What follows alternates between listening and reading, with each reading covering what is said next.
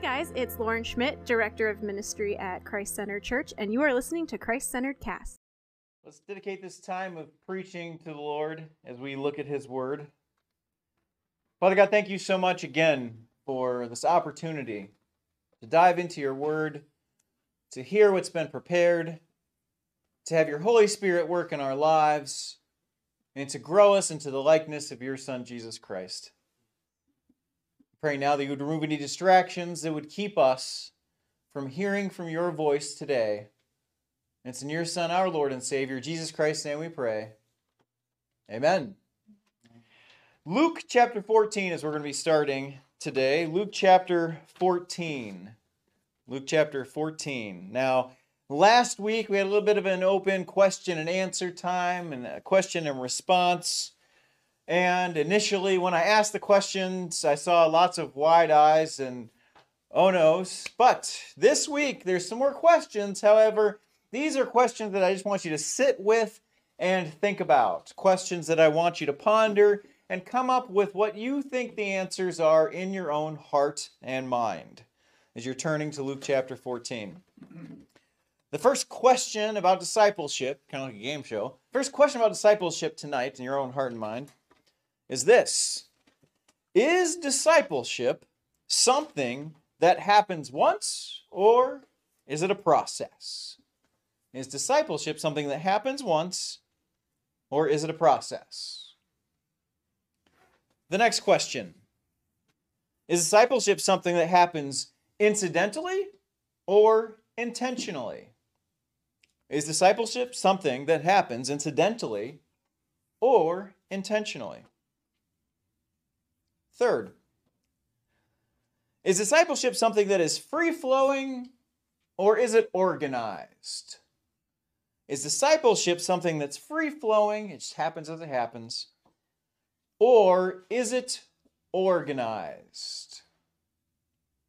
And then, last question Is discipleship something that God does supernaturally or is it just done practically by church ministry and ministry leaders? Is discipleship something that God does supernaturally, or is it just done practically by church ministry and ministry leaders? Do you have all those answers in your mind? Well, I hesitate to use the phrase trick question. However, the answer to all of those questions is yes. It's yes. It's all of those things. Discipleship happens instantaneously, or it begins to happen as we come to know Christ. It's a process. It happens as we go through life, as well as it's something that we should be intentional about as we grow in the Lord and we help others grow in the Lord. It's free flowing or organic from the standpoint of it happens as we live life and through the circumstances and situations of life. But there are also organized elements, that intentionality of learning from those situations and growing in an intentional way in the Lord. It occurs from the Lord supernaturally as we grow in Him, but it, as we'll see tonight as we look at His Word, it's also something that ministry and really specifically church ministry leaders are involved in helping to facilitate. So, yes, the answer to all of those questions is simply Yes. And last week, as we looked at the first part of this short series, we saw what discipleship looked like or what discipleship is from 2 Timothy, from the epistle, second epistle to Timothy, as well as some potential outcomes for putting it into practice. We saw that as we saw that it's caught, taught, and brought. But we know that putting something into practice requires no, more than simply what it is. It also necessitates how we get to that implementation step. We must learn how discipleship occurs, and that's what we're going to look at this week as we look at Scripture. We're going to answer the question how should biblical discipleship occur, or what takes place as we move into this idea of biblical discipleship. As we look at God's Word, we're going to begin in Luke chapter 14, and we're going to see the first way that biblical discipleship occurs, the first thing that has to happen as biblical discipleship occurs, and that is biblical discipleship occurs when we have counted the cost.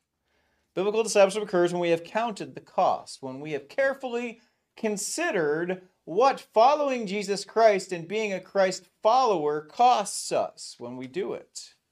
I alluded to this several weeks ago when I talked about in a, a salvation that we come to easily and how we make a mistake as believers when we tell people, even though salvation is free, it's not easy.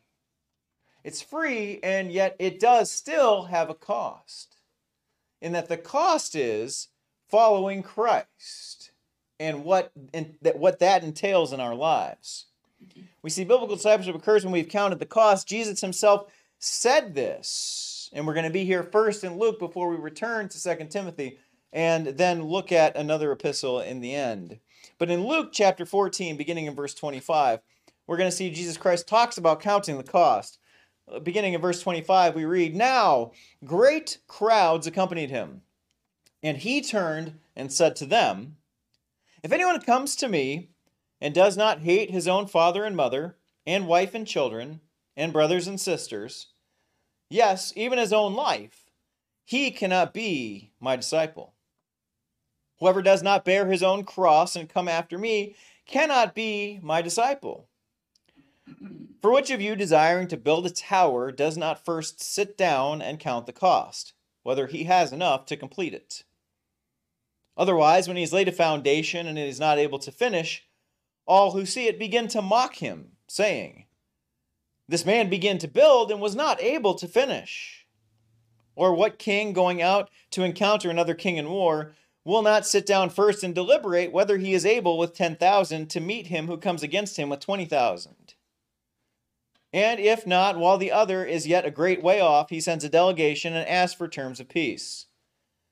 So therefore, any of you or any one of you who does not renounce all that he has cannot be my disciple. I think some interesting things about this particular situation as Jesus goes into this teaching about the cost of discipleship some of the important things to know first is that he's followed by a great crowd, right? It says a great crowd accompanied him. So what we have here is this picture of Jesus teaching and preaching and people coming to him, and he's drawn a crowd because he was uh, more or less an event in many cases in the Gospels. People went out in mass in groups to see this man who ultimately claimed to uh, be the voice of God and to speak for the Father.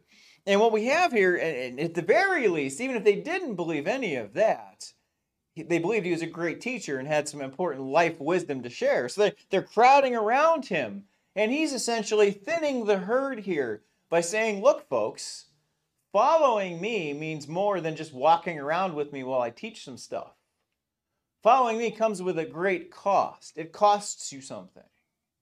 Again, salvation is free, yet it still costs. It costs us our life.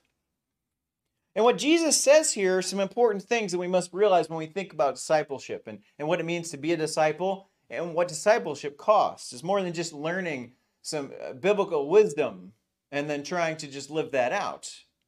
You're essentially giving Christ your life as he has given his for you. And you're following him. Because we, we defined discipleship last week at the beginning. We see first that Jesus tells the people who are following him the discipleship occurs when we carefully choose Christ over all others. Discipleship occurs when we carefully choose Christ over all others. We count the cost by recognizing that Jesus Christ, it means more to us and that we love him more than we love everyone else in our lives, including, he uses the picture here, our families. He uses the very specific terminology. He doesn't mince any words. Excuse me. He says, he actually says, hate his own father and mother and wife and children and brothers and sisters. Now, when he uses that here, that's intense language, and it doesn't mean that we're literally called to hate our family members. What he's saying here is that we're called to love him more than they. And how many times does that happen when you're truly seeking to follow Christ that you will find that you have family members and friends and people in your life that are important to you who Jesus isn't important to.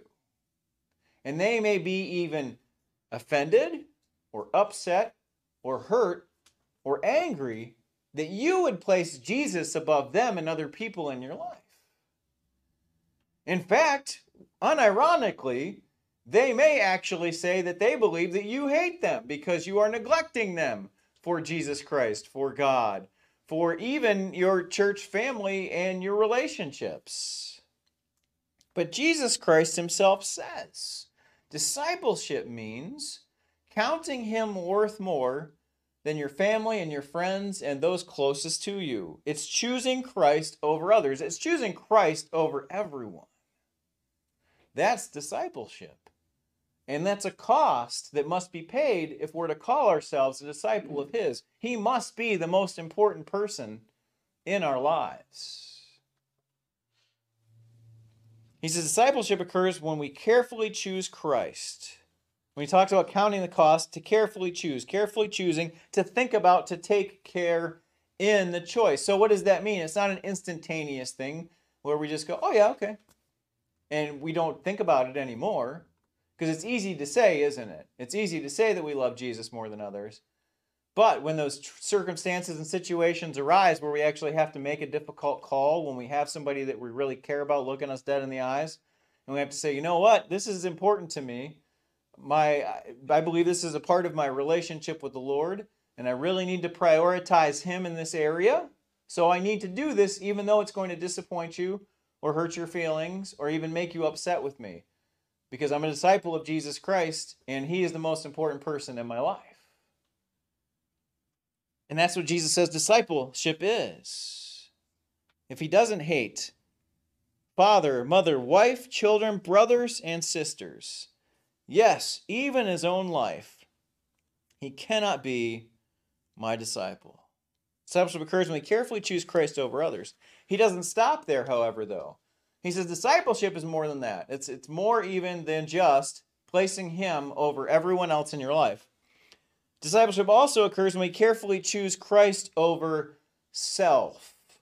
Choose Christ over ourselves. And I can just imagine this crowd that's gathered around Christ when he turns on his heel to tell them, okay, folks, you might think you're following me and you might literally physically be following me, but if you're going to truly follow me as a disciple, you have to hate, well, not, well, he says hate. You have to hate or you have to love me more than all of those in your life who are most important to you. And I, I can just hear people grumbling in the crowd. Going, ah, my family's going to put so much heat on me if I start prioritizing the things that I do for the Lord and the time that I spend with Him and I spend with others who love Him. And oh, I, I can't do it. I just can't do it. I got to go. And then just turning and walking away from the crowd as Christ is still speaking because as He continues on, and he's thinning the crowd. And again, we don't know that that's what's happening. That's just what I visualize. If you know people, and you can just imagine. We see the discipleship occurs when we carefully choose, we count the cost of following Christ, we carefully choose Christ over self. Verse 27 Whoever does not bear his own cross and come after me cannot be my disciple. Again, whoever does not bear his own cross and come after me cannot be my disciple. Now, you've probably heard the phrase before, that's just my cross to bear, when somebody's talking about having to do something difficult or challenging in their life, right? Maybe you've even said it. Oh, that's just my cross to bear. And we might think that that's what Jesus is talking about here, just doing something difficult.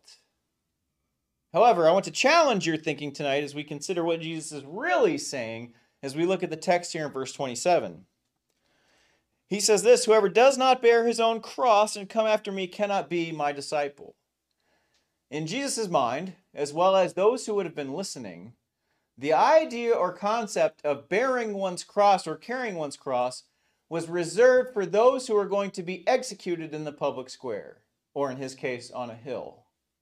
And the criminal, the accused, those who were destined to die, would carry their own cross to the place of their execution where they would be placed upon it which is in fact what happened with him, though he actually ended up having help because he was so weak from being beaten that someone assisted in that. But when Jesus says, if you're going to be my disciple, you have to carry your own cross, what he's talking about here is you have to take your own life and you have to literally say, I am dead to myself. And I am dead to the things that I might want or desire, all of those things that might put myself ahead of Jesus Christ. I'm going to die to myself and to those things, and the things that are going to matter most in my life are what He wants for me and my life in him. So when we hear this phrase, when we talk about carrying or bearing a cross, Jesus is saying you have to die to yourself. You have to bear your own life and you have to execute yourself for my sake in order to be my disciple. Again, he's not mincing words here. He's not watering it down. He's not making being a Christian something that's just easy, something you sign, sign on the dotted line and just do. He's saying you place me ahead of your loved ones, your family members, your friends, those closest to you. You take all of those things that you might selfishly want for yourself, that are for yourself, and you sacrifice them on the cross and you carry that. You bear that. You die to yourself. And Paul elaborates more on that death to self later on in the epistles, but that's what he's talking about too when he talks about putting the self to death. But Jesus is saying it here. So next time you hear somebody say, oh, that's just my cross to bear, and mind go, ah, that's not what Jesus meant. And that should remind us, oh, yeah, he's asking for me to give my life to follow him. Because that's what he's saying here. He says, Whoever does not bear his own cross and come after me, follow me on that path to death, cannot be my disciple. You might have things that you want or desire or dream. You might have goals. You might have all kinds of things that you want for yourself. It could be money, it could be power, it could be influence, it could be opportunity. It could even be something like you want the perfect family or the perfect career or the perfect whatever. And Jesus says, Are you willing to crucify all of those things to follow me? Even if it means never having those. Will you do it? Will you be my disciple? Discipleship occurs when we carefully choose Christ over others. It occurs when we choose Christ over ourselves. And then we see the discipleship occurs when we carefully choose Christ over things, or really everything in our life. So we're going to skip over these next verses very briefly and hop on down to the last one, but have no fear, we will be back. Skipping on down to verse 33. He says this So therefore, any one of you who does not renounce, give up, disavow all that he has cannot be my disciple. Does everything in your life that you think belongs to you belong to Christ? Is there anything that you have or any area of your life that you're holding on to for yourself? That you're saying, Jesus, you can have all the rest of it, but I'm going to keep this little part. Whether it's eh, maybe it could be a possession, maybe it could be something about your life that you believe is yours and you personally possess. Jesus says, if you want to be my disciple, that's mine. It has to be. You have to give that to me. You have to turn that over. You have to renounce, give up all that he has. And we see this is the first time that Jesus has said this to someone. We do have places also recorded in the Gospels where people with lots and lots of money come to Jesus and they want to try to figure out how they can buy their way into Christianity. And they're like, well, you know, maybe if I just do these good things or whatever, if I don't ever sin, which of course we know, and probably Jesus in his mind was like, ah, oh, this guy doesn't get it. But it, and but sometimes we don't get it either, do we?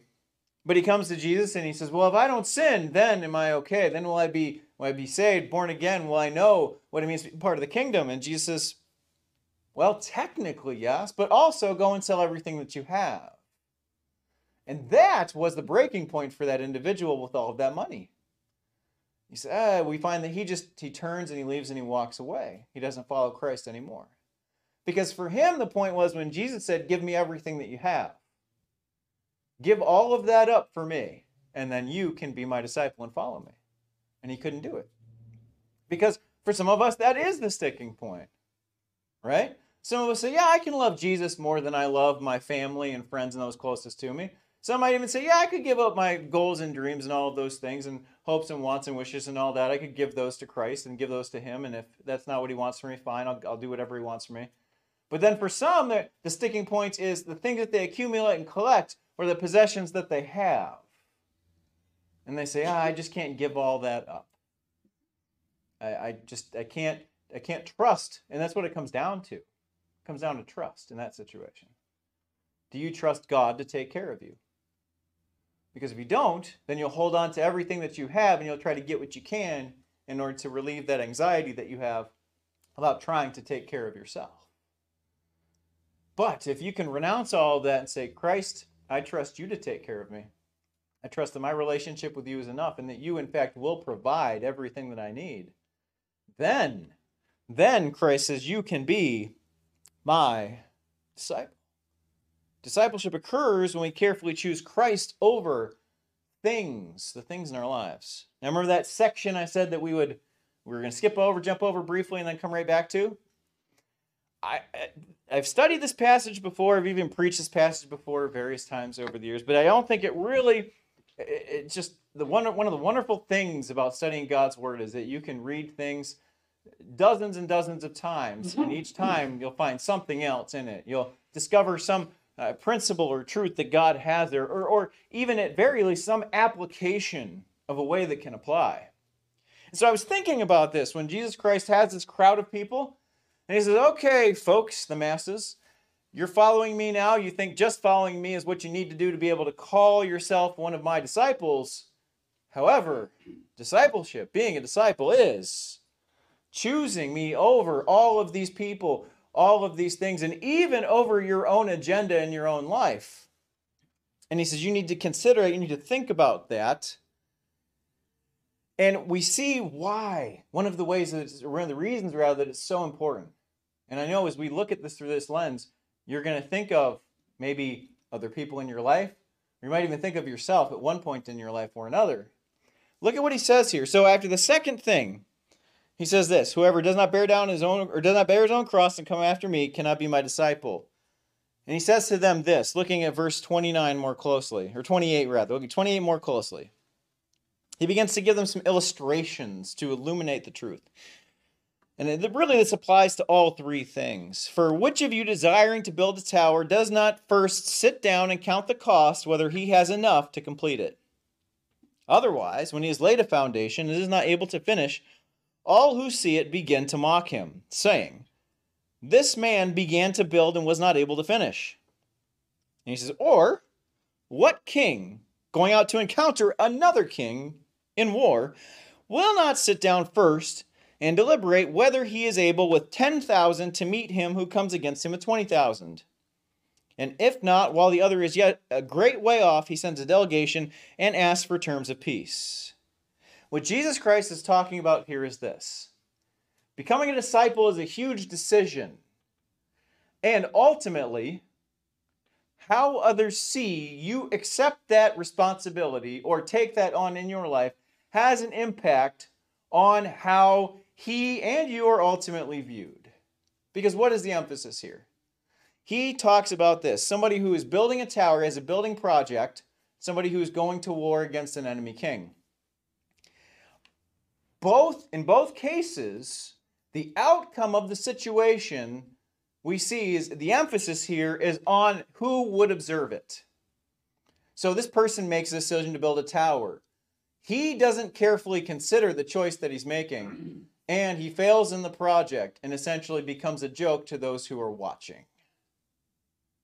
There is a, a man who is a king who is going to war against another king, and he recognizes that it's important to have a plan and to make an intentional decision about whether or not he's going to go to war because the choice that he makes directly impacts those around who see him engaging in this.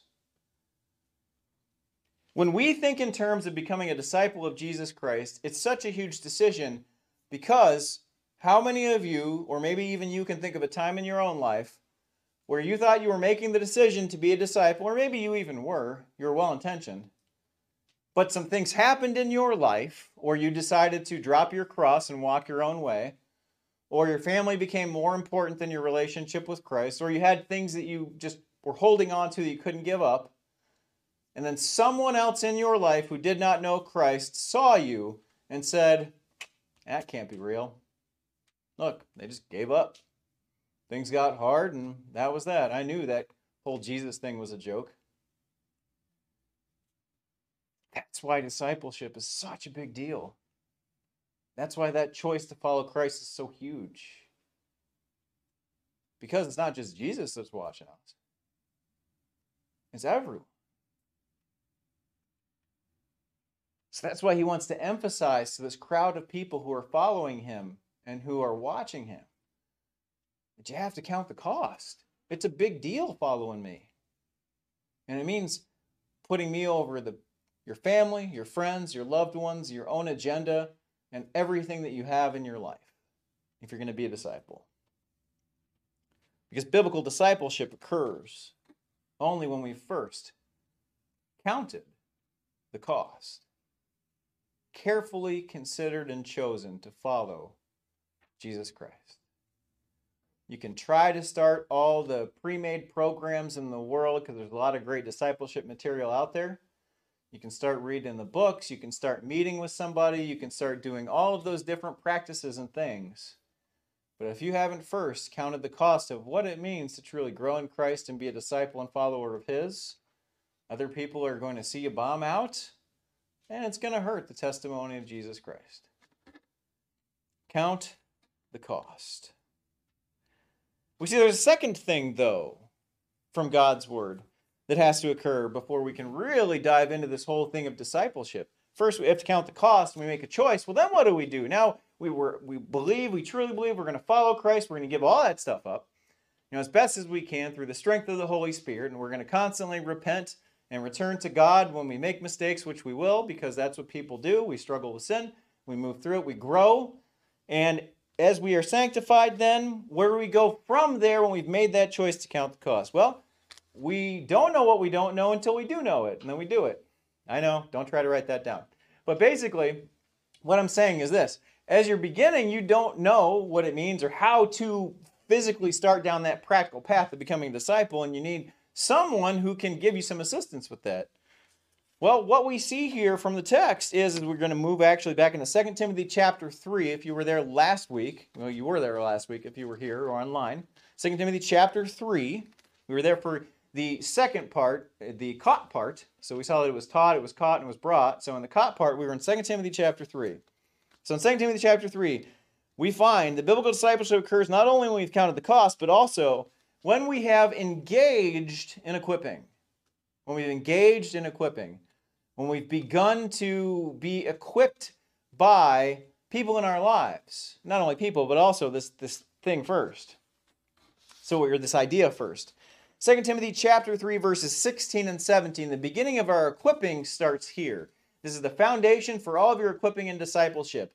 This is what will lead to ultimately the growth in your life as other people you work with other people, you learn from other people, you learn from God, you work with God in growing, and God does the growing in you. 2 Timothy chapter 3, 16 and 17 says this All scripture is breathed out by God and profitable for teaching, for reproof, for correction, and for training in righteousness. So we see that the Word of God does all those awesome things as it relates to discipleship in our lives and in the lives of others.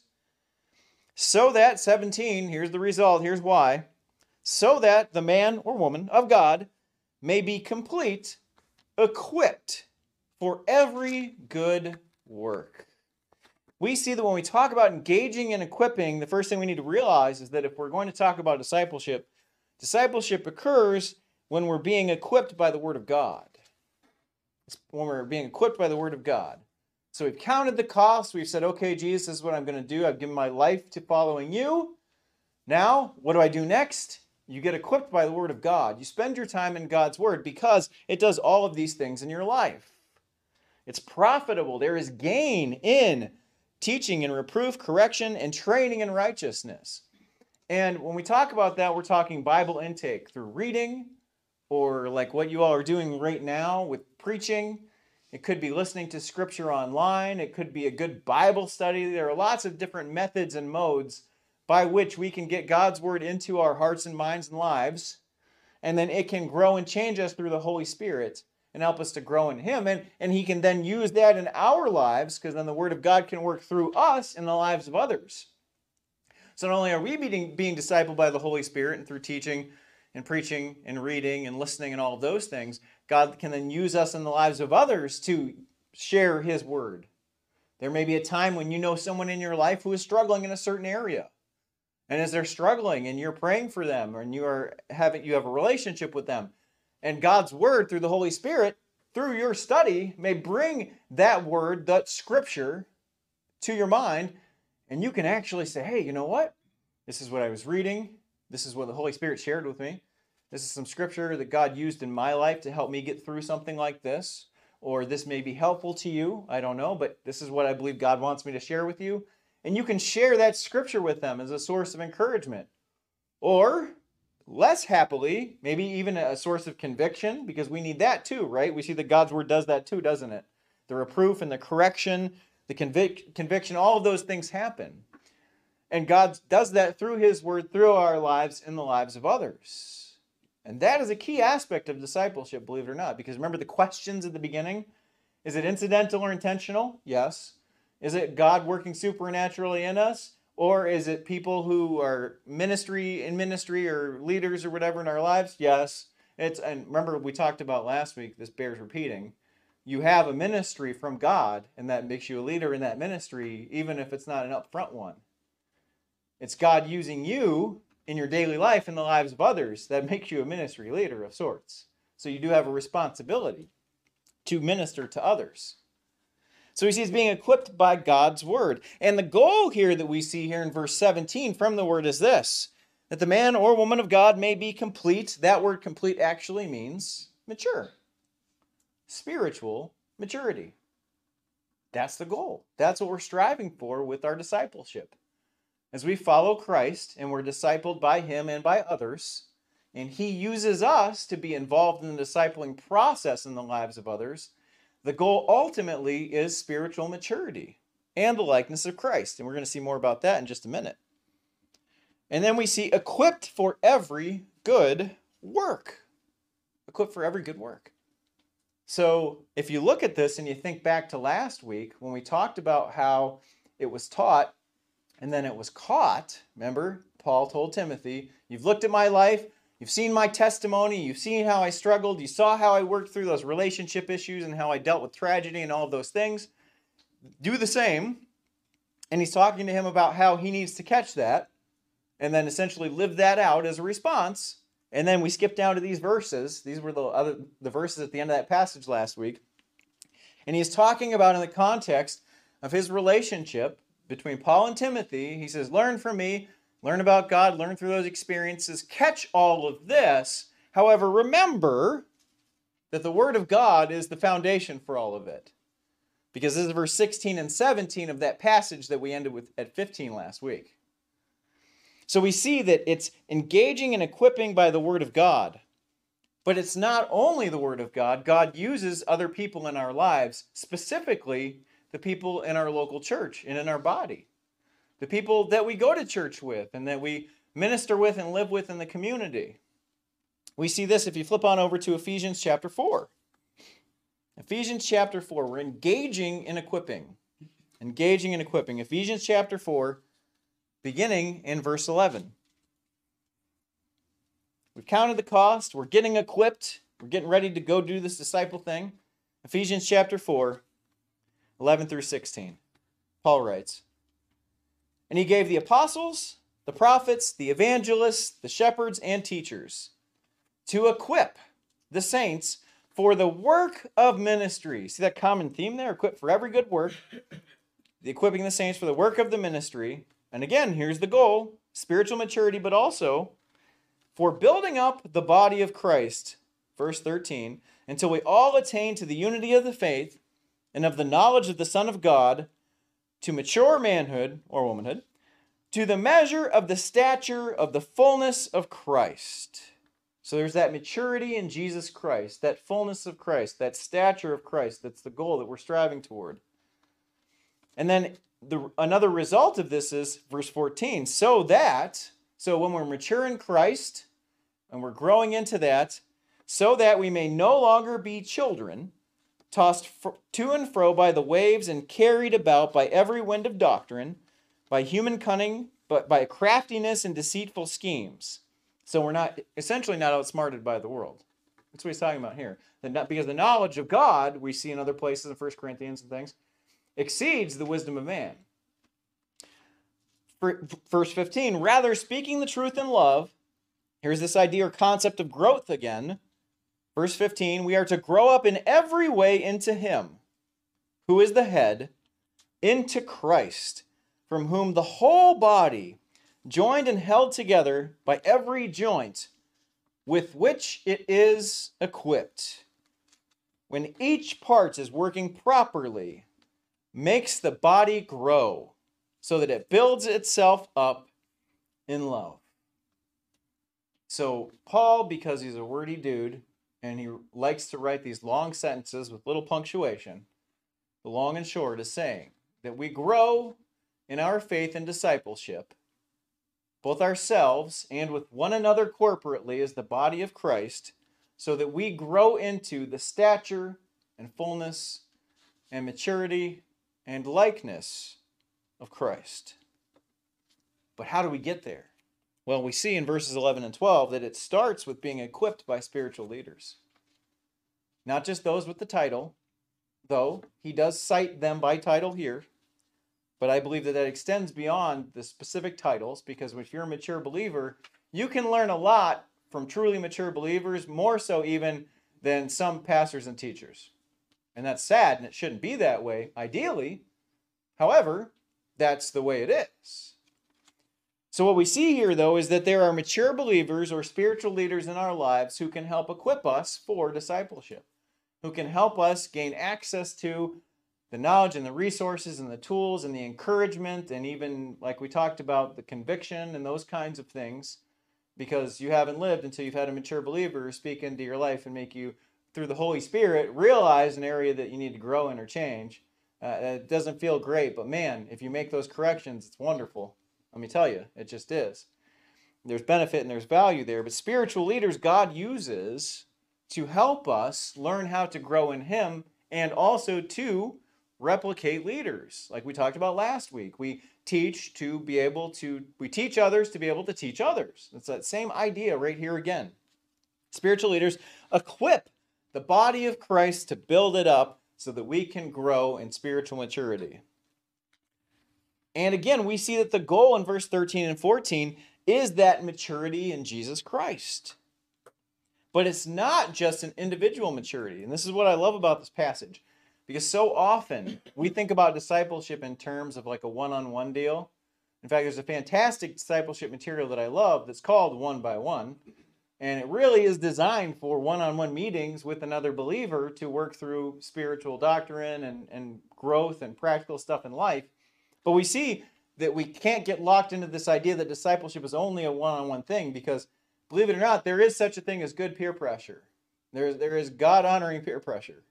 And that's the sanctification of the body of believers who God uses to help us grow in community. And we see that here. Discipleship occurs not only one on one individually, but also corporately in verses 15 and 16. Because he just got done talking about how spiritual maturity will keep us from getting tricked and tripped up by the world, right? He said, I want you to get knocked around and tossed around by all that, you know, sinful foolishness. That's not what God's word says. You're spiritually mature, so you're going, ah, that's not the truth. And he says, rather, instead of that, what I want you to do is this. Rather, speaking the truth in love, we corporately are to grow up in every way into him who is the head into Christ, from whom the whole body, joined and held together by every joint with which it is equipped, when each part, each part, so that's each little disciple working together with other disciples to help one another grow. When each part is working properly, growing properly, makes the body grow so that it builds itself up in love. That's powerful stuff.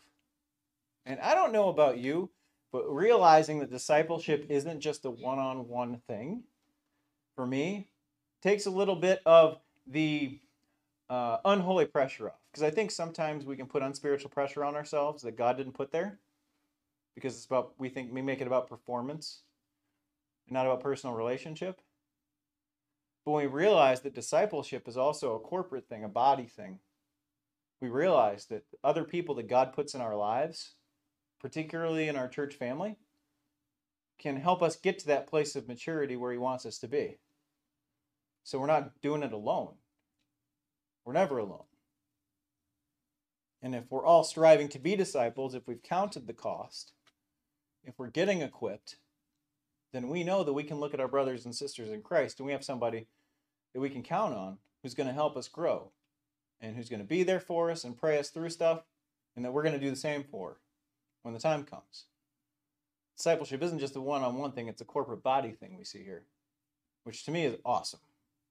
It's awesome. It's a, it's a, Christianity is a team sport. I loved solo sports in high school, those were my favorite, but Christianity is different. We can't do it alone. There's no commandos in Christianity. We're platoons, we're units, we're armies. And that's why that imagery is used in the scripture to describe how we grow. Biblical discipleship occurs when we've counted the cost, carefully considered and chosen. And it occurs when we've engaged in equipping, when we've been intentional and deliberate in allowing God to work through others in our lives and work through His Word so that we can grow corporately together as mature believers in the body of Christ. So, as we consider those two things, are you ready to begin your discipleship journey? If you haven't already. If you haven't already done so, consider the costs associated with being a disciple. Embrace the sacrifices required that Jesus Christ asks of us. And be willing to pay the price that is required to follow Jesus. Secondly, make it a priority to get equipped for ministry. Now, remember, we all do ministry. So, no one, Eh, we're all special, and none of us are special all at the same time. It's a wonderful thing about our identity in Christ as the body. So, we're all called to minister. Get equipped for it. Because we all have ministry from God that we saw last week. It's time to get that on the job training that we need to succeed. I, I'm asking you, please reach out to myself or Lauren, who's eh, connections coordinator in what we do here ministry wise. And she'll and she and I will get you connected to the resources and the things that you need to be able to grow and to be prepared to serve God and to serve others for Him. Father God, thank you so much for your word tonight. Thank you for the challenge that these passages were to myself and to, according to your will, those that are here. And God, I pray that our goal would be to grow as a body of believers, one another together. I pray that we would count the cost and that we would make getting equipped a goal so that as we go out into the world, we can be used by you to lead others to you, and then beyond that, help others grow in you. God, we love you and we thank you as we get ready to remember you at your table. And it's in your Son, our Lord and Savior, Jesus Christ's name we pray. Amen.